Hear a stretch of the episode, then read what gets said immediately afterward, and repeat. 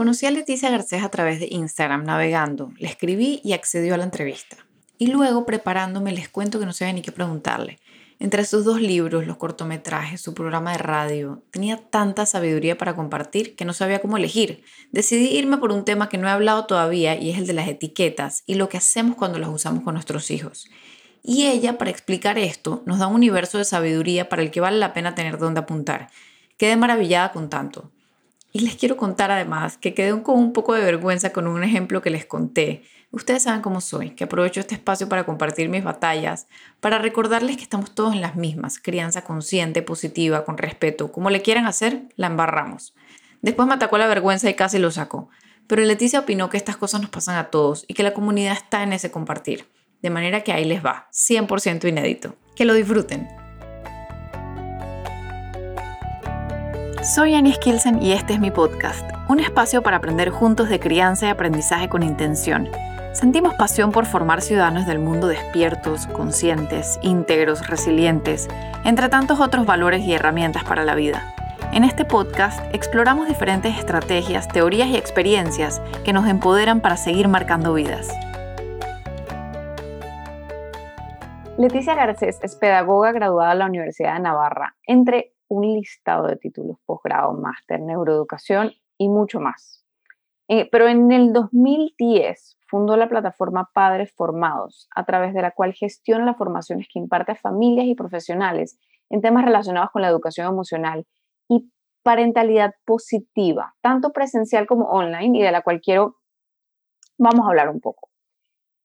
ella colabora también con Eduemo Lab, el Laboratorio de Educación Emocional de la UNED, y es socia fundacional en la Red Internacional de Educación Emocional y Bienestar, socia de la Asociación Española de Educación Emocional y es colaboradora en radio semanal en la cadena Ser Tudela sobre temas de educación y familia. Ha participado en la Cumbre Internacional de Salud Emocional del 2020 y colabora en la Declaración de Guayaquil para el proyecto de ley de educación emocional pueda ser escuchado en la ONU. Desde el 2012 organiza eventos formativos como jornadas de educación y congresos de educación emocional en Navarra, Vivió y trabajó en centros de menores en Guatemala y coordinó proyectos de cooperación y educación entre el 2002 y el 2007. Es coautora de los cuentos y el disco Emocionate, autora del libro Padres Formados, Hijos Educados, el cual nos va a contar más, y Educar sin Miedo también, por una educación consciente, emocional y respetuosa. Es impulsora de la campaña de sensibilización hashtag Educar sin Miedo por redes sociales, para la cual ha creado 10 cortometrajes de sensibilización sensibilización me costó sobre las competencias parentales y los buenos tratos a la infancia. Vamos a hablar de estos temas, pero primero y principal, le quiero dar la bienvenida a Leticia, que está en España y estoy muy agradecida de que hayas accedido a estar aquí en, con intención.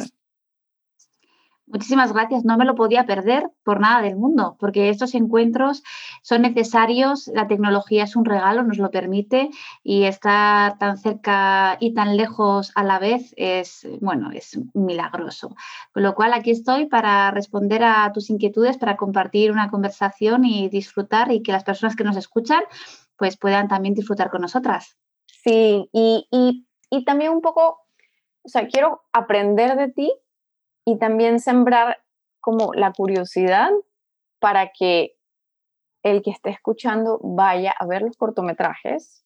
Y los cortometrajes, como me decías hace unos minutos, están todos diseñados a partir de, o sea, guionados a partir de educar sin miedo. Entonces, me encantaría que me cuentes un poquito sobre esto porque Después quiero, les voy a, les voy a compartir eh, los links y todo para que vayan y los vean, porque me interesa muchísimo.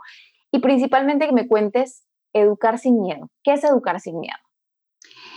Pues educar sin miedo eh, es un, nace como un deseo, como un anhelo, como un sueño, como una necesidad mía de, llegar a más personas eh, con un mensaje de buenos tratos a la infancia.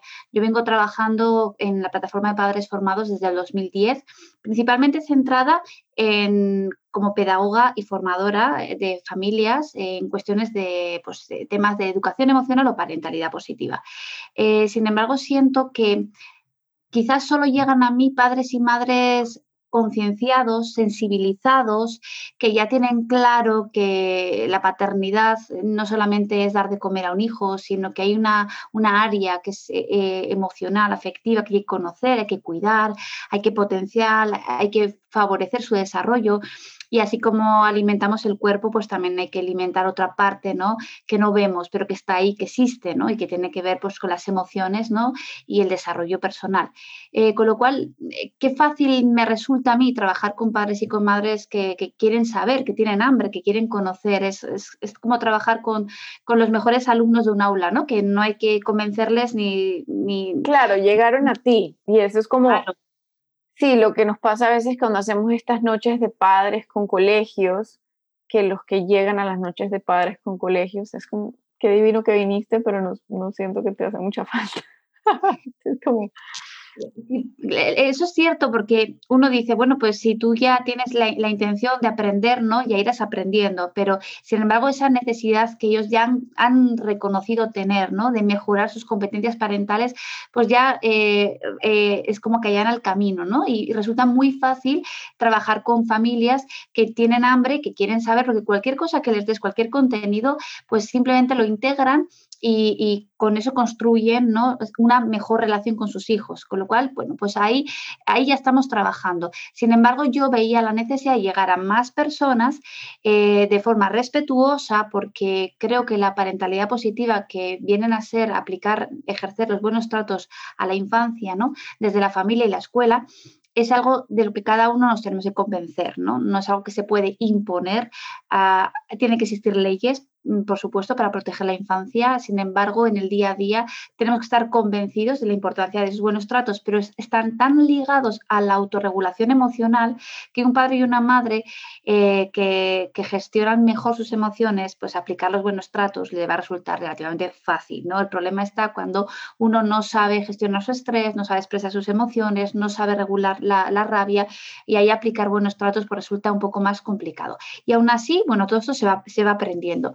La cuestión es que las redes sociales yo las tenía un poco abandonadas porque no las utilizo nunca para cuestión personal, ni hablo de mi vida personal, ni de mis hijos, ni de mi familia, lo tenía un poco ahí abandonado, pero un día pensé que era la mejor manera de llegar pues, a cualquier persona de cualquier parte del mundo eh, intentando que la, persona que me sigue tenga acceso al contenido que yo publico. Es una forma de que si tú me abres la puerta de tu casa a través de las redes sociales, si yo entro será porque tú me invitas, pero yo no voy a forzar, ¿no? No voy a intentar entrar en la vida de nadie a decirle nada que no quiere escuchar porque solamente cuando la persona está preparada, cuando está realmente convencida, es que está receptiva, ¿no? Hay una frase que me gusta mucho que dice, el maestro aparece cuando el alumno está preparado, ¿no? Entonces, muchas veces una como, como, pedagoga, como formadora, ¿no? A veces tenemos como ese rol de enseñar y a veces es pretencioso, ¿no? Decir, yo te voy a enseñar a ser padre. No, esa no es la idea, ¿no? Porque tú ya eres padre, tú ya eres madre.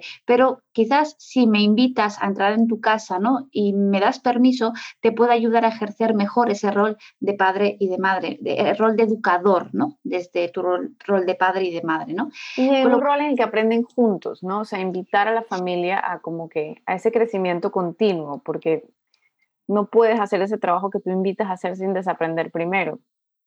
Sí, lo que pasa es que em, pienso que es una labor individual y luego colectiva. Cada padre y cada madre de forma individual se tiene que replantear y cuestionar también cómo han sido educados, desde de qué estilo educativo eh, bueno, les han educado sus padres, cómo han sido las relaciones durante su infancia, ¿no? la familia donde han crecido, cuestionarse cosas para también pues, plantearse que quizás algunas se tienen que desaprender, como bien decías, ¿no? Y mejorar las competencias parentales de cada uno, ¿no? De forma individual, para luego poder hacer algo juntos como pareja, sin tener que pensar igual, pero sí ponerse de acuerdo, coordinarse en cuestiones fundamentales de la, de la educación de sus hijos, ¿no?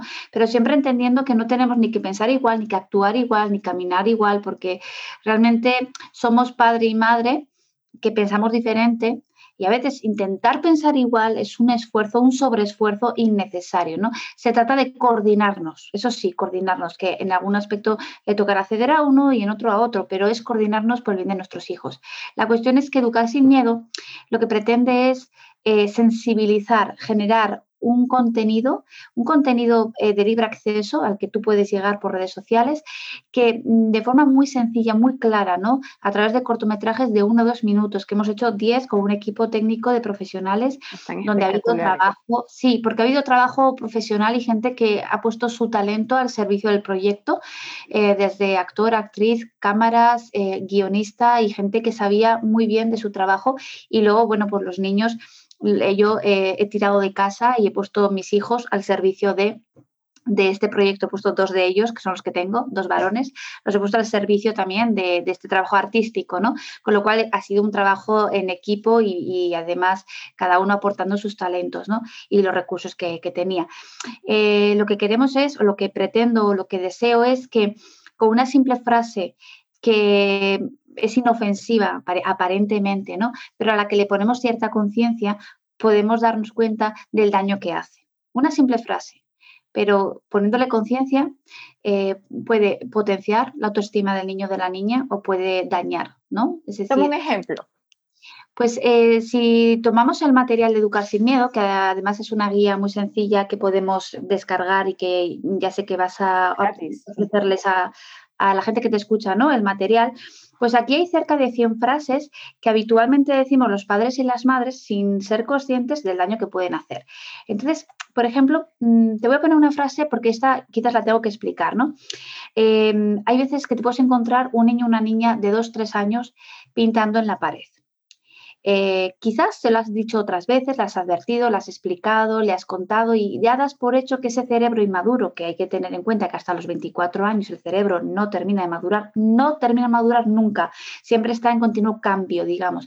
Pero es verdad que al ser un cerebro plástico moldeable, a los 24 años se entiende, por lo que nos dicen los neurocientíficos, que es como su momento de, mayor desarrollo, ¿no? Cuando termina de desarrollar y por lo menos la última parte del cerebro, que es el prefrontal, está mucho más maduro y con lo cual ya puede tener mayor capacidad para reflexionar, para pensar, toma decisiones. Eso quiere decir que nuestros hijos de menos de 24 años pues se van a encontrar con dificultad para regularse emocionalmente en muchas ocasiones.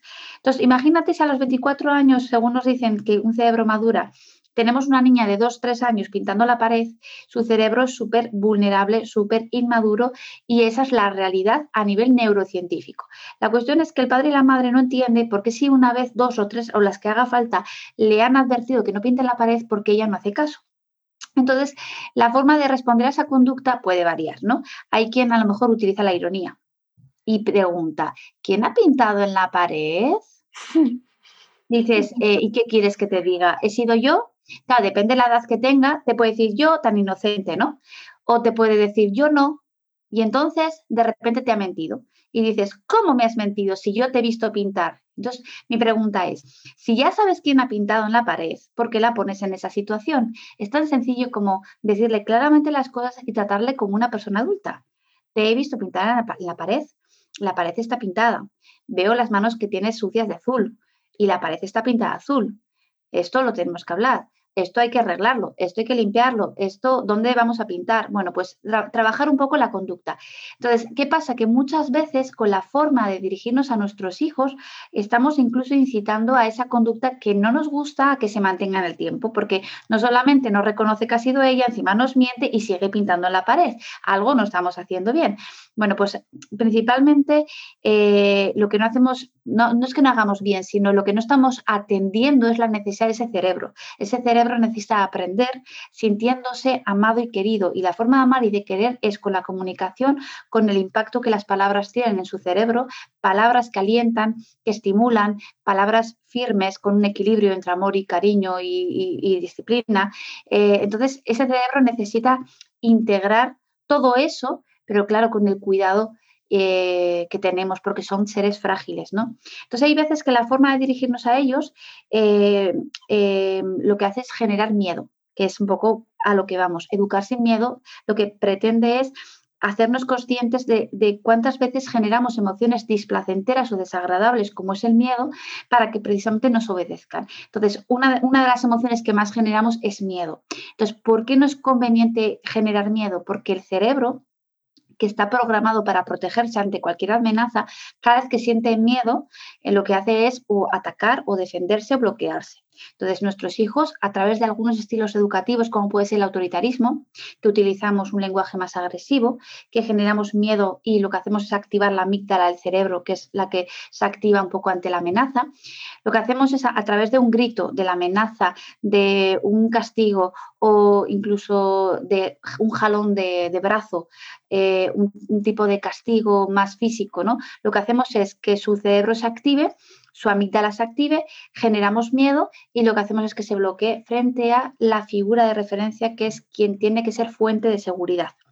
Entonces, todas las estrategias educativas que llevamos a cabo generando miedo dejan de ser educativas, dejan de ser estrategias y se convierten en amenazas y además fuente de, de temor para nuestros hijos e hijas. Y una pregunta, ¿qué pasa cuando yo quiero o sea, digamos que ya yo vengo así. Te voy a poner el ejemplo. Esta persona que conozco, que no soy yo, pero sí soy yo. No, una amiga. Em, una, amiga. Em, están, está eh, mi hijo y su amiguito con el chistecito, tienen este chistecito como, te voy a orinar la cara, te voy a orinar la cara. Entonces, pues era un chiste muy inofensivo y yo era como, bueno, a mí no me gusta ese chiste, o sea, ese chiste entre ustedes, ¿sabes? A ustedes les da risa, a mí no me, o sea, a mí no me gusta, ¿ok? A mí ese chiste no me gusta. Em, y entonces, bueno, nada, venían con el cuentico y la cosa, y uno de ellos, o sea, como que me, como que me tocaron la nalga o algo así, yo los senté a los dos y les expliqué, miren, estas partes del cuerpo son sagradas y como que, y son de ustedes, y ustedes no se las pueden tocar a alguien más sin permiso. Bueno, les di toda una, una charla y les dije, es mi nalga, o sea, ustedes no, no pueden tocar la nalga sin mi permiso. Entonces, nada, y todo muy calm, cool and collected, muy, ¿sabes? Como todo en mi disciplina positiva y qué tal es. Luego estamos en la ducha, agarra el pipí, se lo levanta y hace un chorro de orine que me llega hasta mi cara. ¡Ja, ja! ¡Te oriné la cara! ¡Te oriné la cara! Y pues la perdí. Entonces, como que algo que hablamos en Con Intención mucho es como que el tema de que uno puede estar como en ese, ¿sabes? Escuché el podcast, hice tal cosa, eh, hago, todas estas cosas para aprender disciplina positiva, pero por ahí la pierdes y luego como que esa noche reevalúas y vuelves a tu intención, ¿sabes? Como que mi intención es tal. Entonces, como que la pregunta a la que te tenía, en ese momento reaccioné, como, ¿cómo me haces eso? O sea, como que pues me puse muy molesta, o sea, le, sí le expliqué que, o sea, que nuestra, o sea, que el, el orine y el popó es, es, muy como, o sea, es, es, como humillante, o sea, le expliqué que es, que es, que es muy feo, o sea, que, que, eso no se hace, o sea, que no se hace de ninguna manera y qué tal, pero sí estaba muy molesta y siento que como que sí llegué a apelar al miedo. Entonces, como que a veces siento o sea, te pregunto, por ejemplo, si una persona está todo, o sea, generalmente generando miedo, cuando uno va a echar para atrás y uno dice, em, como que quiero usar estos nuevos métodos que leí en este libro, Educar sin Miedo, el, el camino al principio es un poco largo, porque, porque cuando has usado el miedo antes, hice todo este cuento para hacer mi pregunta, que no sé si ah, genera valor, pero lo que quería decir era como que cuando usas miedo, cuando vas a volver, es, he notado que es más difícil porque entonces no responden si no hay miedo. O sea, tan rápido. Entonces, yo entiendo. entiendo esa es mi pregunta. Sí, es tu pregunta y es la pregunta que hace muchísima gente. Eh, ¿Qué pasa cuando yo llevo años actuando de una manera determinada y quizás eh, ahora me replanteo y me cuestiono las cosas, ¿no? ¿Qué puedo hacer? Entonces aquí mm, te, diría varias cosas, pero un poco por empezar por algo. Eh, lo hecho, hecho está. Esto es así, es como si tú tienes una hoja lisa, bien bonita y la arrugas. Luego dices, ay, vaya, ¿qué hice? ¿no? Y la vuelves otra vez a poner en, su lugar y ves que las arrugas no desaparecen. ¿no? Entonces, para empezar, lo hecho, hecho está. Y eso es así. Eso quiere decir que el cerebro que aprende por la experiencia y que va grabando a nivel, eh, digamos, neuronal el cómo se, siente frente a, los, a las personas con las que se vincula, las experiencias se van grabando y eso es algo que recordamos. Porque, de hecho, si yo te pregunto, pregunto si recuerdas a alguna persona de tu infancia, eh, cómo te, hizo sentir en algún momento dado, que te llamaron la atención o te corrigieron, pues probablemente me diera si recuerdo un profesor y si recuerdo a un familiar. Muchísimo. Todos recordamos a esa persona cuando nos hicieron sentir una emoción como es la humillación o la vergüenza. Esto es así. El cerebro está claro que recuerda. Sin embargo, ese cerebro al ser plástico, a ser moldeable, eh, decir, mm, también es resiliente. Entonces, eh, igual, que la, igual que en un momento dado me puedo enojar y me puedo enfadar y puedo generar miedo, hay otros muchísimos momentos del día donde también expreso cariño, abrazo, doy besos y al final es un equilibrio con todo lo que damos a nuestros hijos. Esto es así. Pero también es importante definir el concepto de educación. ¿Qué entiendo yo por educar? ¿no? ¿Qué, ¿Cuál es mi definición de educar? Entonces, a mí me gusta explicarlo de dos maneras. Educar es señalar un camino y guiar a nuestros hijos por ese camino, pero entendiendo que son ellos quienes tienen que decidir caminar por él. O sea, somos seres independientes, nuestros hijos no son nuestros, aunque nos gustaría que fuera así, pero no son nuestros, llevan nuestro, nuestro apellido. Mientras vivan con nosotros seremos eh, muy felices, unos días más que otros, pero no me pertenecen, no son de mi pertenencia, no los he comprado, ¿no? Los he creado, si es cierto, pero somos seres independientes. Con lo cual, eh, yo les puedo señalar un camino y decirles, mira, pues eh, lo mejor para ti es esto, te voy a enseñar estos valores sociales, te voy a mm, también nutrir de amor y cariño, te voy a enseñar competencias emocionales y bueno, y con todo esto tú pues tendrás que decidir si este camino es el que te conviene o no y yo tendré que confiar en que mi hijo sepa elegir lo mejor para su vida.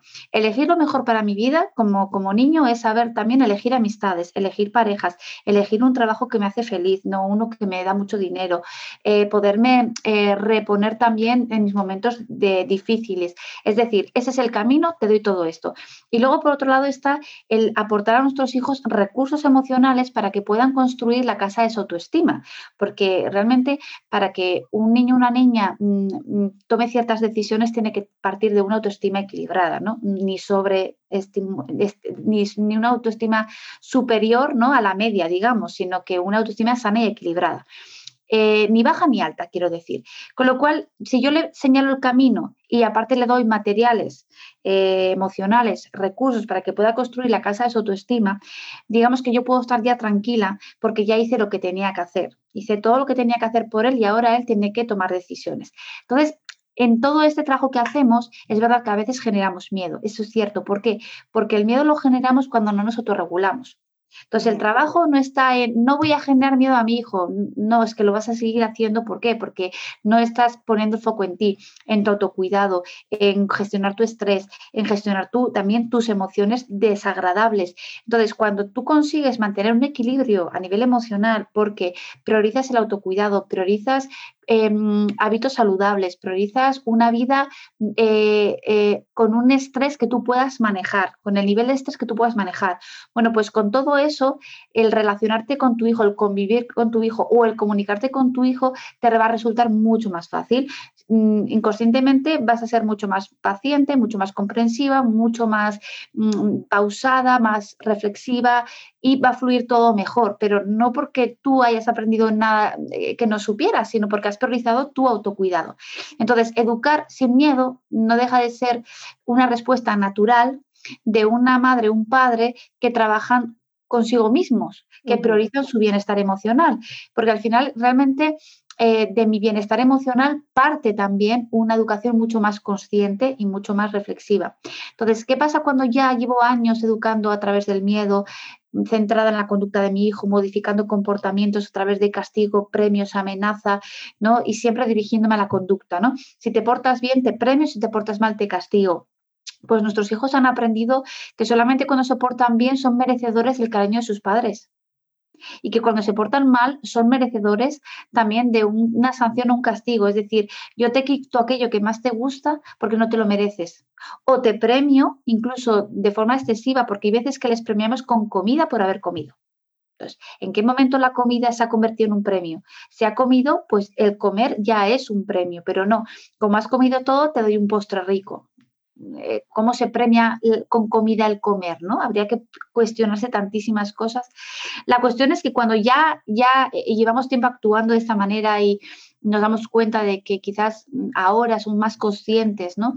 de la importancia de cuidar la parte afectiva, pues siempre tenemos, no el comodín, pero sí tenemos la posibilidad de trabajar a través de la restitución de vínculo, porque restituir eh, relaciones nos permite recuperar relaciones. Entonces, restituir un vínculo afectivo con mi hijo, con mi hija, con mi pareja, con quien sea, simplemente es reconocerles que aquello que les he dicho y cómo se lo he dicho tiene que ver conmigo y no con ellos. Es decir, yo mm, que les he, les he hablado desde la rabia que no he sido capaz de de ser consciente de ella a tiempo, de regularla a tiempo, de manejarla a tiempo, con lo cual el mensaje que les he transmitido, que es lo que les quería decir, eso es, digamos, lo que quería decir, la forma. Eh, o sea, el fondo es lo que quería decir, pero la forma eh, está condicionada por cómo yo me he sentido y por no haberme regulado a tiempo. Entonces, lo que les ha hecho sentir porque a lo mejor el mensaje es claro, no quiero que me, lo que me has hecho no me ha gustado, lo que has hecho con tu hermana no me ha gustado, es decir, eso se lo voy a decir igualmente, porque es que lo, quiero decir y me corresponde decirlo como madre educadora. Sin embargo, la, digamos que la forma la he perdido porque la situación me ha desbordado. Entonces yo a mi hijo, a mi hija, le tengo que, le tengo que ser franca, sincera y honesta y decirle, este mensaje, tal como te lo he dicho, el mensaje que te he transmitido es lo que te quería decir. La forma en la que lo he hecho es de lo que no me siento orgullosa, porque no me gusta hablarte gritándote, no me gusta hablarte haciéndote sentir mal. Entonces, ahora que soy más consciente, que estoy más tranquila, te tengo que reconocer esto. Lo que te he hecho sentir tiene que ver conmigo y no contigo. Eso no te lo mereces, eso me corresponde a mí y no lo he regulado a tiempo. Esto es restituir un vínculo y esto es al mismo tiempo trabajar con ellos el perdón, pero el perdón no es, no es pedir perdón, sino es saber perdonar, porque cuando yo perdono, yo sano. Entonces, es verdad que se nos ha educado para pedir perdón. Pídele perdón a tu amiga, pídele perdón a tu, a tu hermano, pídele perdón. Pero quien tiene que perdonar no hace el ejercicio a la inversa de te perdono, porque cuando yo perdono, yo me libero. Entonces, perdonar es una cuestión también de, digamos, de, de, recuperar eh, equilibrio emocional, ¿no? Porque yo cuando perdono consigo empatizar contigo. Ah, vale, que estabas muy nerviosa y como estabas muy nerviosa no has sido capaz de decírmelo de otra manera. Bueno, no, no te lo voy a tener en cuenta. Voy a perdonar lo que me has hecho sentir, pero tú te tendrás que comprometer conmigo. Entonces, el compromiso para mí es ¿Qué es lo que me está llevando a comunicarme de una forma agresiva cuando en realidad no me siento orgullosa de ello? ¿Qué es lo que me está llevando? Pues a lo mejor que duermo poco mal, que me alimento, que como deprisa y corriendo y no me siento a comer tranquila, que no estoy disfrutando de baños de, luz de solar, que no estoy dejando que el, día me oxigene, que no hago ejercicio, que no tengo conversaciones, digamos, constructivas o enriquecedoras, que estoy todo el día en una queja continua o me junto con gente que está en queja o veo demasiado las noticias. Estoy alimentando mis ojos y por mis oídos entran noticias que no, me, dan, no me dan confianza ni esperanza. Entonces, hay veces que simplemente haciendo un cambio, un giro ¿no? de camino, de recorrido, de repente me doy cuenta de que hay algo que, puedo hacer de otra manera. Y mi comunicación varía, mejora y mi relación es más positiva, mi capacidad de comprender también. ¿Qué piensas? No, suena, suena, de verdad que tocaste muchos, muchos puntos. O sea, tocaste, tocaste muchos puntos en el sanar, en el autocuidado, en, o sea, fue como, o sea, eh, había, había muchísimo ahí. Em, definitivamente, creo que la respuesta, o sea, si pudiera como resumir un poquito, porque, digo, toca como sacar un cuaderno y apuntar mucho a los puntos que dijiste, y me llevo em, como, como respuesta puntual al tema de, o sea, cuando uno viene, cuando uno se descacha, o sea, cuando uno se le sale el tigre, em, hacerles entender, o sea, ponerles el ejemplo sobre el proceso de pedir disculpas y ponerles el ejemplo, el, el proceso de autorregulación. O sea, porque ellos también en su proceso de autorregulación van a tener momentos en los que se desbordan y van a tener que reevaluar. Entonces, ¿cómo van a aprender a reevaluar y a restituirse y a darse cuenta que se desbordaron si nunca lo han visto pasar? Entonces, más o menos como usar estos espacios o estos desbordes como ventanas de aprendizaje en los que podemos decir, esto que pasó no es como, a mí me parece que tú te mereces que te hablen. Yo me desbordé por algo que me está pasando a mí hoy, o por la hora, o porque estoy cansada, o porque es, o sea, esa manera para mí, o sea, me mueve todo de adentro, pero no tiene nada que ver contigo. O sea, mi mensaje es este, pero lo que a mí me pasó fue esto. O sea, aquí hay dos aprendizajes. Uno, mi reacción y otro, lo que tú hiciste que a mí me parece que podría ser mejor. Em, sí, o sea, me, me, y me parece que tocaste un tema muy importante que quería trabajar, que quería hablar hoy, em, que he tratado de explicarlo, pero creo que tú lo vas a hacer mucho mejor. Eh, eh, es el tema de del portarse bien, portarse mal, em, trabajar la conducta y poder separar al ser de la conducta.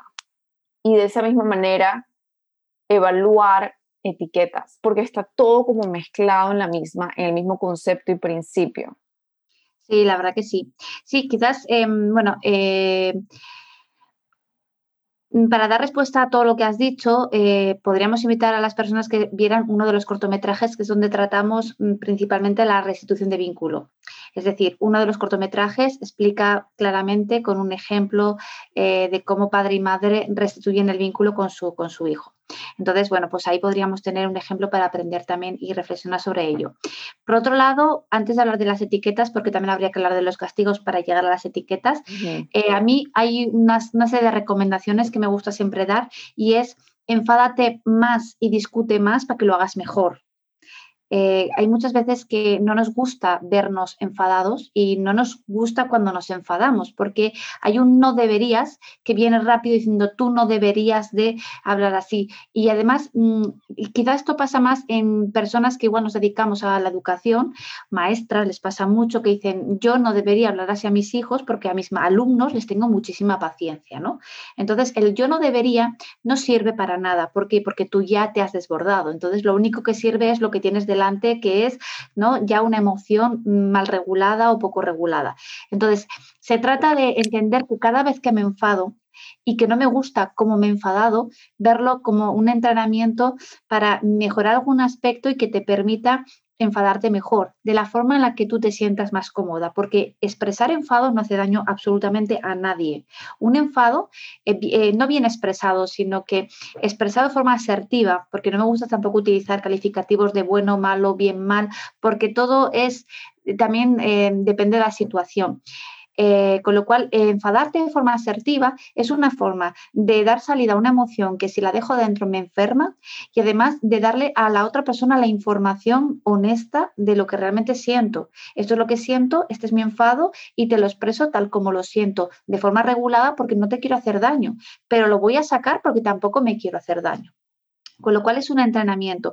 Y luego también hay que entender que incluso la mentira, que es una, reacción que tienen muchos niños y niñas ante el miedo que pueden sentir, que es una forma de protegerse, la mentira también es información. Igual que el enfado como emoción es información, la otra persona puede saber cómo me siento por lo que yo le expreso. Cuando los niños y las niñas nos mienten, también es otra forma de información. Las conductas es información. Entonces, ¿por qué un niño me miente? Por un lado, porque teme algo, teme mi reacción, teme la, consecuencia que le puedo aplicar, teme que dejar de sentirse aceptado por mí y entonces necesita protegerse y necesita proteger un poco eh, eh, esa sensación de seguridad que, yo le doy ¿no? cuando su comportamiento me agrada. Entonces, cuando los niños nos mienten, también es información. En lugar de sancionar la mentira, hay que entender por qué no hemos generado un espacio de confianza para que realmente nos puedan decir con claridad lo que ha sucedido.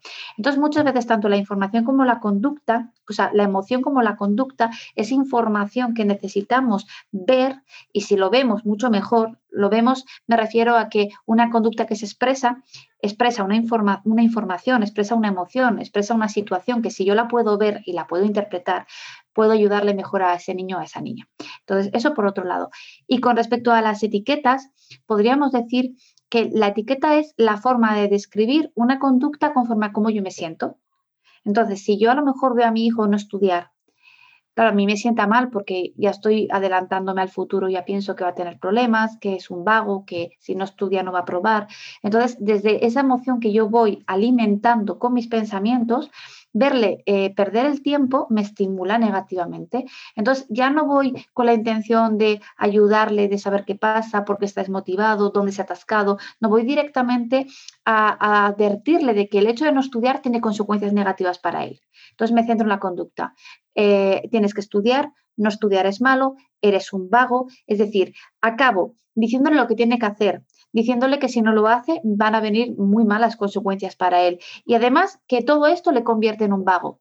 Entonces, hay que entender que los niños, cuando están desmotivados, no pueden estudiar motivados. Y estudiar es un deber, una labor, una responsabilidad que no siempre, eh, no siempre pueden, no siempre experimentan motivación para estudiar. Entonces, vamos a explicar esto mejor. Eh, estudiar, para estudiar no hay que estar motivado. ¿vale? Para estudiar hay que tener una motivación. Es diferente. Entonces, los niños y las niñas pueden tener una motivación para estudiar. ¿Y cuál es? Pues que una vez que terminan de hacer el ejercicio pueden jugar que una vez que han podido estudiar pueden salir a la calle, que una vez que han terminado de hacer su, su, responsabilidad, la que sea, que puede ser también estudiar o una labor o recoger o lo que sea, pues disponen de tiempo libre. Esa es su motivación. Pero el hecho de estudiar en sí no les tiene por qué motivar siempre. ¿Por qué? Porque ¿qué motivación hay en estudiar matemáticas cuando no te gustan? Estudiar inglés cuando no lo entiendes, estudiar historia cuando te aburre. Entonces, es muy difícil sentir motivación a la hora de estudiar algo que no, todavía no has descubierto que es tu pasión. Entonces, los niños tienen que tener una motivación para estudiar, pero no siempre el estudio les va a motivar. Como esto lo entendemos así, eh, van a necesitar mucho apoyo de sus padres para enfrentarse a una tarea que no les motiva porque eso les va a generar eh, desolación, desmotivación, estrés, frustración y todo eso se va a convertir en comportamientos de ira, de malestar, de agresividad. Entonces, nos van a necesitar en esos momentos más que nunca, porque es muy difícil encontrar una motivación en el estudio. Yo la encontré con 18 años, cuando pude estudiar lo que me gustaba lo que me apasionaba. Y hasta los 18 años, ¿qué motivación encontré en estudiar algo que no le veía ningún sentido? Pues quizás la motivación era aprobar un examen para tener un verano libre pero poco más. Entonces, nuestros hijos, cuando peor se portan, es cuando más nos necesitan. Y el estudio genera mucha, mucha frustración. Entonces, en esa frustración es cuando más cerca nos necesitan. Y las etiquetas no les ayudan. Eh, hablarles del mal futuro que les viene tampoco les ayuda. Decirles que si no estudian inglés no podrán viajar, eso no les sirve. Entonces, esto hay que entenderlo. Entonces, ¿qué sucede? Explicando esto, podemos llegar al punto de las sanciones, el castigo, ¿no? ¿Cuántas veces sancionamos a un niño para que estudie, ¿no? Eh, para que aprenda, para que apruebe, le sancionamos a lo mejor quitándole lo que más le gusta y dándole tarea doble. Por ejemplo, si no te gusta estudiar o vas mal en los estudios, en lugar de una hora vas a estudiar dos horas. Esa segunda hora es una sanción. Casi es mejor una hora bien aprovechada, bien planificada, bien organizada, bien apoyada, bien acompañada, que darle dos horas de estudio donde realmente la pérdida de tiempo la vamos a ver, la desmotivación, la frustración, la desgana, lo, vamos a ver porque le estamos dando doble de lo que no le gusta, de lo que aborrece. Es como si no te gusta la sopa, pues te doy dos casos. Dos casos de, sopa, dos casos de alubias, ¿no? Como no te gusta, dos para que crezcas. Pero si lo voy a acabar aborreciendo, no me des doble de lo que no me gusta, sino dame uno que lo coma bien, ¿no? Que lo estudie bien y, y ya a lo mejor lo aprovecho mejor en lugar de saturarme de algo que voy a aborrecer. Entonces, eh, ¿qué pasa con los castigos? Que cuando castigamos lo hacemos con la idea de que el niño necesita aprender algo. Pero para aprender algo lo que hacemos es generarle una emoción displacentera, desagradable. Entonces, como tú te has portado mal, entonces te mereces un castigo para que aprendas. ¿Pero qué voy a aprender? Que cuando hago algo que no el adulto no aprueba, merezco ser sancionado. Entonces, funcionamos de dos maneras. Una, te portas mal, te castigo, te portas bien, te premio. Pero los castigos en realidad no es que estén bien, no es que estén mal, es que no son necesarios. Y algo que no es necesario simplemente pues no lo tomamos. Un castigo en realidad no aporta nada. ¿Por qué no aporta nada? Porque para que veamos la diferencia. El niño necesita, para aprender algo, lo que sea, necesita entrenarse muchas veces en eso que no sabe. Lo necesita entrenar y hacer muchas veces, ¿no?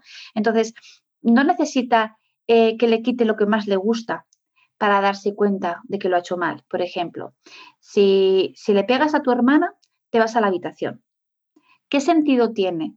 ¿O qué voy a aprender? Si cada vez que le pego a mi hermana, ¿qué voy a aprender si me mandas a la habitación? ¿Qué aprendo? Que lo que he hecho mal ha sido que tú me veas pegar a mi hermana. ¿Sí? Pero es que la próxima vez le pellizcaré a mi hermana y le diré, cállate la boca, que como se entere papá, te pellizco otra vez. ¿Vale? Es decir, lo que yo he conseguido es hacer al niño mucho más astuto, porque de lo que se trata es de que el niño cuando está enfadado sea consciente de lo que siente, sepa regularlo, sepa expresar la rabia sin hacer daño, sepa pedir ayuda, sepa cambiar de espacio para tranquilizarse a sí mismo, sepa mm, eh, hablar de lo que está viviendo, o sea, todo lo que tiene que ver con la gestión de esa emoción. Entonces, ¿qué hacemos? Como te has portado mal, te vas a la habitación, te sanciono. ¿Y qué sanciones ponemos? le quitamos al niño lo que más le gusta, le quitamos de comer, le quitamos de jugar, le quitamos de socializar le quitamos el deporte, le quitamos precisamente todo lo que el niño necesita para estar bien. El niño necesita jugar, hacer ejercicio, socializarse, comer. Entonces, es una contradicción quitarle al niño lo que más le gusta y además lo que necesita para estar equilibrado y sentirse bien consigo mismo. Sin embargo, algo tenemos que hacer. Entonces, ¿qué es lo que tenemos que hacer? Darle al niño la oportunidad de repetir una conducta, de entrenar una conducta, y es como cuando uno va al gimnasio, que solamente cuando va continuamente de seguido e invierte un tiempo, pues realmente verá resultados, ¿no? Se sentirá más fuerte, con más energía, ¿no? Incluso algunos sacará músculo, pero bueno, la, la cuestión es que ese niño, esa niña necesita, en todo caso, ser consciente de si ha hecho daño y reparar esa relación. Reparar para recuperar. Entonces, esto es lo interesante, que le demos al niño la oportunidad de, siendo consciente de que ha hecho daño, de que ha molestado, de que no me ha gustado lo que has dicho, dar la oportunidad de hacer algo por recuperar esa relación a través de una restitución de vínculo. ¿no? Entonces, es tan sencillo como si he roto algo, lo voy a, lo voy a reparar, ¿no? Entonces uno dice, bueno, es fácil, cuando algo, algo se rompe, es fácil, lo arregla o compra otra cosa, ¿no? O da algo suyo a cambio de, como que parece sencillo, ¿no? ¿Y qué pasa con las relaciones? Pues las relaciones son igual, ¿no? Eh, si yo, yo, como madre siento que mi hijo con su grito, con su insulto, ¿no? Me ha ofendido, me ha molestado, pues le tendré que dar la oportunidad a mi hijo también que repare la relación conmigo, que restituya el vínculo y que podamos recuperar esa relación. Entonces, yo lo haré con mi hijo, pero también le enseñaré a mi hijo que lo haga conmigo, para que las relaciones siempre tengan esa, esa, segunda oportunidad, ¿no? De recuperarse. Totalmente. Este, eso me recuerda mucho a, por ejemplo, cuando ha habido como huracanes o desastres naturales, que se ve mucho que las personas eh, comienzan, como no hay policía, comienzan como a robar, o cosas em, que uno dice, wow, todo esto lo tiene la gente adentro. O sea, la razón por la que la gente no está robando no es porque no hayan ladrones, sino porque no hay ley. O sea, entonces me recuerda, em, o sea, por ejemplo, en campamento hablamos mucho como de, es importante que los niños no estén dejando de hacer las cosas porque no los ven o porque, sino porque no es correcto. O sea, porque aprendí que pues no se roba o no se le hace daño a otros. O sea, que no sea un tema de porque te vi o porque, eh, o sea, o, de, o, lo voy a dejar de hacer por evitar el castigo, no, o sea, lo voy a dejar de hacer porque, porque genera daño, porque entonces, por lo general tratamos, eh, o sea, te comparto por si, porque seguramente tienes feedback, eh, tienes retroalimentación, em, por ejemplo, tratamos de poner en evidencia la emoción.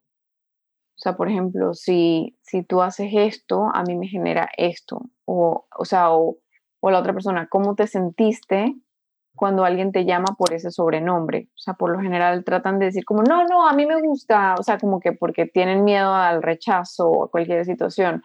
Pero cuando están en confianza, hay unos que han dicho, es que, es que no me gusta es, como, es que nadie le ha preguntado si le gusta ese apodo. O sea, como que es importante, em, o sea, como que tomar en cuenta las, pero no, o sea, no a modo de castigo, no a modo de, de humillar, o sea, a modo de privado, o sea, como de, o sea, necesito que, que, que veamos las consecuencias de nuestras acciones para entender por qué pedimos que no se hagan. Em, sí, sí, e, estás, eh, bueno, em, describiendo muy bien lo que es el vínculo afectivo, que además gracias al vínculo afectivo es que las personas realmente podemos mejorar y cambiar. Y esto es lo que yo quiero destacar. Más que el castigo, lo importante es el vínculo afectivo. Te pongo un ejemplo. Eh, a mí me pasa a veces, mm, por redes sociales me ha llegado a pasar que mm, bueno, generalmente la, gente me responde muy bien y es afectuosa y respetuosa conmigo. Yo no tengo queja ninguna y me siento por ese lado eh, respetada. Pero si alguna vez alguien mm, ha puesto algún comentario em, o ha querido darme su opinión y, no ha cuidado muy bien las formas, ha coincidido que es alguien que no me conoce y que no tiene un vínculo conmigo. Porque yo que si me conociese y me quisiese y quisiera mi bien, me hubiera podido decir lo mismo de otra manera. Es decir, las personas cuidamos mucho las formas, el tacto, las palabras, cuando nos conocemos y nos queremos. Y cuando no nos conocemos y no nos queremos, no nos importa hacer daño. ¿Sí? Entonces, esto yo lo tengo comprobado, ¿no? El vínculo es muy importante y tú te autorregulas a la hora de decir algo, eh, mejorando la forma de cómo lo dices, te autorregulas cuando realmente quieres a esa persona y no la quieres dañar. Es como si tienes delante una, una planta y quieres que crezca, no se te ocurriría nunca echarle vinagre. ¿No? Tendrás mucho cuidado de echarle agua, porque es tu planta y la quieres, tienes un vínculo y quieres que crezca, ¿no? Esto es lo mismo, ¿no? Entonces, con los niños pasa igual. Cuando tú realmente quieres que, ese, ese vínculo afectivo crezca y se proteja y no se destruya ni se dañe, entonces vas a tener mucho cuidado de lo que le enseñas, por supuesto, pero de cómo se lo enseñas sobre todo.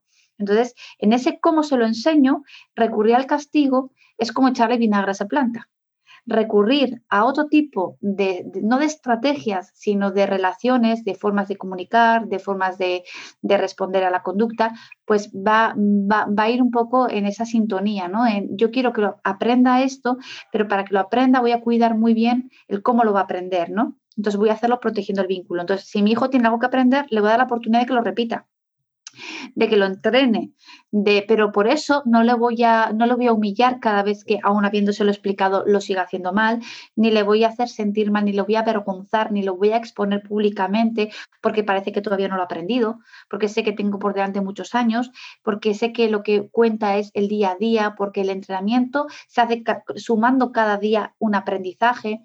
Entonces, bueno, tener esto claro, porque hay quien confunde la educación emocional, lo confunde con la educación permisiva. Entonces, la educación permisiva es una educación negligente, no es una educación presente, es ausente. no estamos diciendo de dejar que el niño haga lo que ella aprenderá, porque es que ni una planta crece si no la riegas. Entonces, solamente hay que coger ideas de la naturaleza y ver cómo, cómo los animales o la propia naturaleza eh, se, se, desenvuelve, ¿no? Y los niños son como un poco una copia de, ¿no? Aquello que cuidas, que proteges, que crece de forma natural sin hacer demasiado por ella, ¿no? Hay veces que eh, hacemos más no haciendo que queriendo hacer. Entonces, hay veces que le diría 10 cosas. Si, si no le dices nada, igual hasta le haces un favor, ¿no? Porque esas 10 cosas, ¿cómo se las vas a decir? ¿Desde, ¿Desde qué emoción, de qué manera, con qué comunicación? Pero a veces simplemente estando presentes, que ellos sientan nuestra presencia y, bueno, y estando un poco ahí supervisando, a veces hacemos más que queriéndoles enseñar, ¿no? Entonces, todas este, este, estas reflexiones que estamos haciendo son importantes, ¿no? Entonces, para hablar de, de etiquetas, tenemos que hablar de, de castigos. Claro, Claro, em, sí, a mí las, las etiquetas que más me, que como que la que más me raya, como que me, rechina, como cuando uno hace así en el tablero los dientes, eh, es el de portarse bien y el portarse mal. O sea, creo que em, es lo que yo digo en camp, que cero políticamente correcto, pero yo soy medio bárbara cuando hablo, es, es el tema de que a quién le gusta portarse bien, ¿sabes? Como que todos nos sentamos de adultos a hablar de las barbaridades que hacíamos de chiquitos, porque es súper cool hablar de cómo nos portábamos mal. ¿Quién se quiere portar bien? Como que déjenle decirle como que qué bien te portas y como que y, y hablar de porque si les decimos que te estás portando mal es posible que se lo estamos promoviendo, porque es súper cool. O sea, como que y, viene con atención, viene con no sé qué opinas. Sí. Sí, bueno, em, portarte bien y portarte mal es una precisamente una de las frases de la campaña Educar sin Miedo y, a la que le damos mucha importancia. No deja de ser una interpretación del adulto. Entonces, vamos a lo mismo. Si yo soy consciente de lo que yo siento eh, y desde esa conciencia y, poniendo el foco en mí y regulando lo que yo siento, es muy difícil que me nazca decir te estás portando bien o te estás portando mal. Es muy difícil porque no llego a hacer esas interpretaciones, simplemente veo una conducta, la conducta es información y atiendo la conducta. Entonces, a lo mejor sí le tengo que llamar la atención, pero voy a ser muy concreta. Eh, portarse bien o portarse mal es como muy general, ¿no? Y es como pretender que todos los niños sigan un modelo creado por el adulto, ¿no? Es como si existiera un modelo de niño bueno o de niño malo y, el adulto quisiera que todos los demás niños fueran como ese modelo que encima no existe, ¿no? Y es como un adulto chiquito, no sé si, eh, perdona que te interrumpa, pero tiende a ser como que está pintando, está callado, habla bajito, es como, es un no niño. Sí, reprimiendo sus emociones, está claro. Entonces, yo, yo prefiero ser muy concreta. Eh, si yo veo que, un niño se está, se está subiendo a una silla y creo que tiene peligro, entonces le voy, a, le voy a pedir que se baje de la silla pero voy a entender perfectamente que no quiere hacerlo porque está explorando y está muy a gusto. Entonces, no, me voy a enfadar porque no me obedece, pero tampoco lo voy a dejar en la silla para que se pueda caer y hacer daño. Simplemente iré, le volveré a pedir que se baje de la silla y si finalmente él no se baja, lo voy a bajar yo porque yo tengo claro que no quiero que esté encima de la silla. Entonces, hay veces que esperamos que los niños respondan a nuestras indicaciones y si no responden, la etiqueta que les va es de eres un desobediente. Sin embargo, si yo tengo claro que no quiero que esté encima de la silla porque conlleva un riesgo, yo no voy a esperar a que él me obedezca, sino que yo lo voy a bajar. Y voy a entender que eso, ese forcejeo, esa, esa limitación por mi parte, le vaya a generar frustración, que tampoco lo voy a ver como un mal comportamiento, lo voy a ver como una emoción que está expresando por, por, verse impedido, ¿no? Y por verse que no puede hacer aquello que desea. Y yo todo eso lo voy a contemplar dentro de una experiencia de aprendizaje, dentro de, de, ese proceso en el que estamos los dos inmersos, ¿no? Entonces, si yo todo esto lo tengo claro, lo entiendo, entiendo cómo funciona su cerebro y entiendo cómo estoy sintiendo yo la situación, etiquetarla me va a resultar muy difícil. Es que no me van a hacer. O sea, llega un momento cuando te cuando empiezas a trabajar la educación consciente, llega un momento que te chirrían muchas cosas. O sea, las 100 frases de la guía de educar sin miedo son 100 pero podría haber 200, 300. O sea, si nos sentáramos aquí un grupo grande de personas y empezáramos juntos a la vez, ¿no? Podríamos sacar un montón de frases, porque estas son las que yo de alguna manera he ido recogiendo del entorno, escuchando a las personas, ¿no? Y he hecho pues esta recopilación, son 100 pero que podrían ser muchas más. Pues son todo situaciones que a mí me chirrían también, pero que también las entiendo y no las juzgo no juzgo a la madre o al padre que dice una barbaridad, porque entiendo que todavía no ha despertado su conciencia, no se ha dado cuenta de, que, de eso cómo está impidiendo que la relación se pueda desarrollar de forma positiva. Pero pienso que cada uno tiene su momento. Entonces, bueno, hay que esperar también a que, a que cada uno despierte, ¿no? Que siempre nos llega el momento, ¿no? Nos llega el momento de, desaprender, de despertar, ¿no? A, pues a, otra, a otra forma de funcionar, ¿no? Sí, no, me pareció, me parece eh, hermoso eso. Y sí, es, es, es como, me gusta el concepto de despertar, porque es un momento en el que uno como que logra despertar a estar como dentro de la emoción y logra un poquito separarse de la emoción y como observar. O sea, como que ese despertar a mí se me parece mucho a observar. Hoy me pasó algo, bueno, Em, en general, o sea, como que cuando yo tengo mis reacciones, o sea, mi esposo y yo ya tenemos como muy practicado que nos podemos, nos, nos notamos el uno al otro, o sea, yo antes se lo decía a él, entonces un día me pasó a mí lo que yo le decía a él, entonces me dijo como, es muy chistoso ver lo que tú siempre me dices, pero él no me lo decía en el sentido como, mira que tú también estás haciendo lo mismo, sino como, qué fácil es verlo desde afuera. O sea, como que ya estoy viendo lo que tú me dices porque lo estás haciendo tú en este momento. Y es como tienes toda la razón, estoy en el celular y por eso mismo está tratando de llamar mi atención de esta manera negativa y X o Y, ¿no? Entonces, nos hemos, hemos logrado como que notarnos y decirnos como lo, está, lo estás haciendo, ¿sabes? Como que Y se vuelve muy obvio cuando uno lo ve desde afuera. Y, y es muy interesante porque cuando tengo esas situaciones fuertes y pesadas es cuando no estoy separada, cuando no estoy despierta, cuando no estoy consciente, cuando no estoy observando. Entonces, eh, y, como te digo, o sea, este es un espacio de vulnerabilidad, o sea, esto es un espacio de, de realidad, o sea, aquí no, aquí no hay madres perfectas, aquí no hay métodos en el que mis hijos no, o sea, esto es aquí un espacio muy real, entonces, eh, hoy estaba hablando por teléfono con una amiga y ella tuvo una situación, o sea, ella, ella estaba contándome algo de ella, de su corazón, o sea, algo que la tenía angustiada a ella. Y en ese momento su hijo comienza a hacer algo peligroso. Y ella reacciona como, pero eso es peligrosísimo.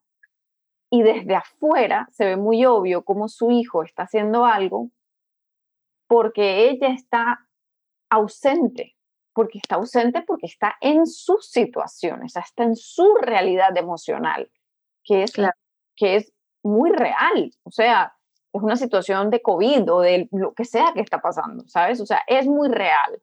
Entonces, pero desde afuera se ve muy obvio y se ve muy claro como cuando estamos dentro del huracán, o sea, dentro de la emoción, es muy difícil separarse, observar y hacer la crianza consciente.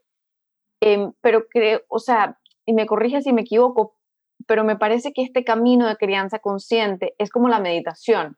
No se trata de no distraerse. O sea, no es que porque medites no te vas a distraer, significa que vas a observar cuando te distraes y puedes volver a centro. Sí, bueno, la, crianza consciente, la crianza respetuosa, la parentalidad positiva, la educación emocional, son como formas diferentes de decir lo mismo, ¿no? Es verdad que no se trata de ser madres perfectas, no sé si alguna querrá serlo. Si alguna quiere serlo es porque ya venía en su vida anterior eh, siendo muy eh, perfeccionista consigo misma y esa autoexigencia la trasladó a la maternidad, ¿no? Pero en realidad creo que ninguna deseamos ser madres perfectas porque eso supone mucho trabajo, mucho estrés, mucha implicación y significa acabar agotadas y creo que eso no lo deseamos. Pero sí se trata de perfeccionarnos cada día. Ese perfeccionamiento que es entender que que, mm, estoy soy incompleta y en este proceso pues voy, a, voy sumando cada día una pieza al puzzle y me estoy perfeccionando, ¿no? Pero no soy perfecta ni anhelo serlo. Entonces, aquí es muy importante la restitución de vínculo, que es a lo que vamos, porque en este camino, en lo que tú vas despertando, vas siendo consciente, vas aprendiendo, haces de espejo con tu hijo, que es tu espejo muchas veces, ¿no? Porque lo que él hace acaba reflejando lo que hay en ti y que no lo ves en ti, pero lo ves en él, ¿no? Incluso las personas, ¿no? Hay veces que eh, te cae mal algo de una persona, te sienta mal y si lo piensas un poco, eso lo tienes tú porque de alguna manera lo reconoces en la otra persona porque en realidad está en ti, pero también en positivo, cuando admiras algo de una persona, a lo mejor es que todavía no, no, no has visto que eso también lo tienes tú, ¿no? Porque eres capaz de reconocer algo porque también está en ti.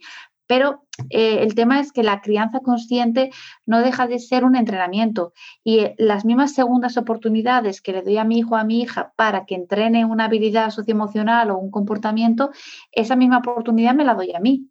Si yo hoy no reaccioné de la forma en la que realmente quiero reaccionar, no está todo perdido. O sea, tengo por delante mucho tiempo, pero claro, no voy a dejar que el sol se ponga sobre mi enojo, no voy a dejar que no pasa nada y no hablo del tema, porque ¿cuántas, ¿cuántos padres y madres tienen, padres y madres que ahora tienen hijos chiquitos, como eh, es tu caso, ¿no? Tienen conversaciones pendientes con sus padres o sea, de situaciones que se vivieron en la adolescencia, cuando eran niños, recuerdos que tienen que no se atreven ni a hablar de ello por lo que, porque vuelven a recordar cómo se sintieron, porque el cerebro al final graba a nivel inconsciente sensaciones y el cuerpo recuerda el miedo y el cuerpo recuerda la vergüenza y el cuerpo recuerda sensaciones muy desagradables que se sintieron en un momento dado.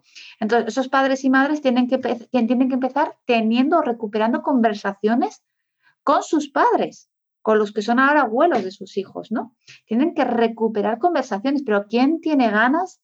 ¿Quién se quiere enfrentar a ese tipo de conversaciones cuando hay veces que parece que es mejor seguir como si nada, porque ¿para qué vamos a andar dándole vueltas? es verdad que para esto hay que tener un nivel de conciencia alta, hay que tener un deseo también de hablar de temas que duelen, hay que querer abrir heridas y llagas y volver a cerrar para que se sanen. Eh, entiendo que son ejercicios difíciles y que no siempre hay ganas, hay energía y fuerza. Tiene que haber una intención, un primer, una persona que quiera iniciar algo así, ¿no? Entonces es, es complicado, pero ese padre y esa madre que no sana, pues le va a resultar mucho más difícil practicar la parentalidad positiva, porque siempre se le va a estar como representando, ¿no? Su, propia historia, ¿no? Entonces, la importancia también de abrazar a tu niño interior, que solemos decir, ¿no? Eh, el poder decirle, ¿no? Pues ahora estás a salvo conmigo, ¿no? Yo no voy a permitir que nadie te haga nada, ¿no? Pero claro, hay conversaciones que ayudaría mucho tener en algunos casos, sí. En otros no son recomendables porque no sabes, eh, no todos los padres y madres, los que son abuelos ahora, ¿no? De tus hijos, tienen la capacidad realmente de, tener esas conversaciones y de sacar algo constructivo de ello, ¿no? Cada caso habría que valorarlo. Sí, cada día me, sorprende más cómo diferentes ángulos, diferentes teorías, diferentes argumentos, diferentes situaciones apuntan a lo mismo. Y es como que cómo la situación em, viene a enseñarte sobre ti, o sea, viene a enseñarte sobre, aporta a tu camino de crecimiento, o sea, es, es todo, es el universo en forma de libros, situaciones, emociones, hablándote y, y, ayudándote a crecer como alma, como ser. Me parece espectacular. Bueno, Leticia, no te quiero robar mucho tiempo más, pero sabes que es muy curioso que yo te conocí, o sea, me parece muy lindo que dijeras que entraste al mundo de las redes para hacer esto más accesible y yo algo, o sea, alguien me hizo follow y yo como, ah, mira, ¿quién es? O sea, por alguna locura, o sea, eso nunca lo hago. Entonces entré a ver eso y esa persona había hecho, tenía puesta una imagen, una ilustración con una cita sobre las etiquetas. Y dije, wow, qué belleza. Y luego dije, ¿será que esta persona ilustró esto? No, voy a ver quién lo hizo, de quiénes eran los derechos. Y eso me llevó a tu cuenta y así fue como di contigo. O sea que para que sepas que tus esfuerzos de estar en redes y como de, ¿sabes? Eh, tiene su, o sea, sí, estás llegando mucho más lejos, cruzaste el océano porque, em, por eso, por ese esfuerzo. Así que muchísimas gracias por tratar de hacer tus conocimientos más accesibles a todos porque lo estás logrando. Me alegro muchísimo porque lo que era un anhelo, un deseo, un sueño y no sabíamos muy bien cómo hacerlo, hemos aprendido mucho en el camino y sí soy consciente de que es necesario que muchas personas que estamos en esto vayamos haciendo sinergias, nos vayamos juntando y vayamos eh, pues las manos a través de la tecnología para, para, para que también eh, eh, crear contenidos positivos y que favorezcan las relaciones humanas, en este caso también familiares, pues em, eh, tenga su protagonismo en las redes sociales, que al final para noticias malas, pues ya, tenemos las noticias. Y, bueno, también crear espacios para hablar de, de, cosas ¿no? constructivas, positivas, ¿no? optimistas, ¿no? que nos llenen de esperanza, de ganas, de fuerza, de ilusión, de se puede, ¿no? Sí, que eso es lo que más me gustó de tus videos, porque siento que la mayoría de los videos son de cómo no lo debemos hacer y tus videos son muy claros en diferentes ejemplos y diferentes maneras, diferentes situaciones de cómo sí. Entonces, eso me pareció sumamente empoderador porque uno ve el video no para deprimirme de lo mal que lo estoy haciendo, sino para generar ideas de las maneras en las que sí. Sí, lo sé. Hemos usado mucho el, el humor como el humor es una de las fortalezas que Martin Seligman propone para el tema de la psicología positiva. Entonces, eh, realmente es con, el humor todos conseguimos eh, tragar mejor ¿no? una dificultad, ¿no? Entonces, enfrentarnos mejor a algo que nos duele. Entonces, el humor nos, nos salva realmente y de eso se trata, ¿no? De, de aprender también riéndonos de nosotras mismas y dándonos la oportunidad otra vez de volver a intentar, ¿no? Así que me alegro muchísimo con todo lo que hemos hablado y espero que las personas que lo estén escuchando, pues bueno, les despierte una idea, les genere alguna sugerencia, les suscite de alguna manera, les aliente, les anime y vayan buscando su camino. Súper, sí, seguramente. Em, y bueno, yo quiero eh, recordarles que todo lo que se habló aquí hoy, porque a Leticia pueden consumir su contenido por libro, por los videos, tiene un podcast, hace entrevistas, o sea, está el medio que más les guste. Entonces les voy a colocar todas las, todos los recursos, em, se los voy a colocar en las notas del episodio que viene en forma de un link a, mi blog, que es donde está todo, en forma de imágenes y todo para hacerle clic, se me hace más fácil ahí. Em, y les quiero invitar a compartir el medio de los podcasts. En nuestro lado del mundo todavía se conocen poco, muy poca gente eh, escucha, sabe que son posibles, saben que son gratis. Entonces los invito a que inviten a alguien más a escuchar o este episodio si te gustó o cualquier otra podcast que te guste porque es un medio maravilloso. Y bueno, sin más, me despido de Leticia, que tengas un lindísimo día. Gracias, buenas tardes. Gracias por escuchar mi podcast con intención. Recuerda que en las notas de este episodio puedes encontrar todos los detalles con links a las recomendaciones, otros podcasts, libros y el contacto de los y las entrevistadas. Si te gustó este episodio, suscríbete, déjame una reseña o, así con mucho amor, te pido que me ayudes a llegar con intención a más personas, compartiéndolo con alguien que creas que le pueda interesar. También me encanta que me escriban con sugerencias de entrevistas o con algún otro tema al que quieras aprender más. Sígueme en Instagram en ani.esc o directamente en mi página aniesc.com, donde publico más sobre educar, formar y vivir con intención. Hasta la próxima.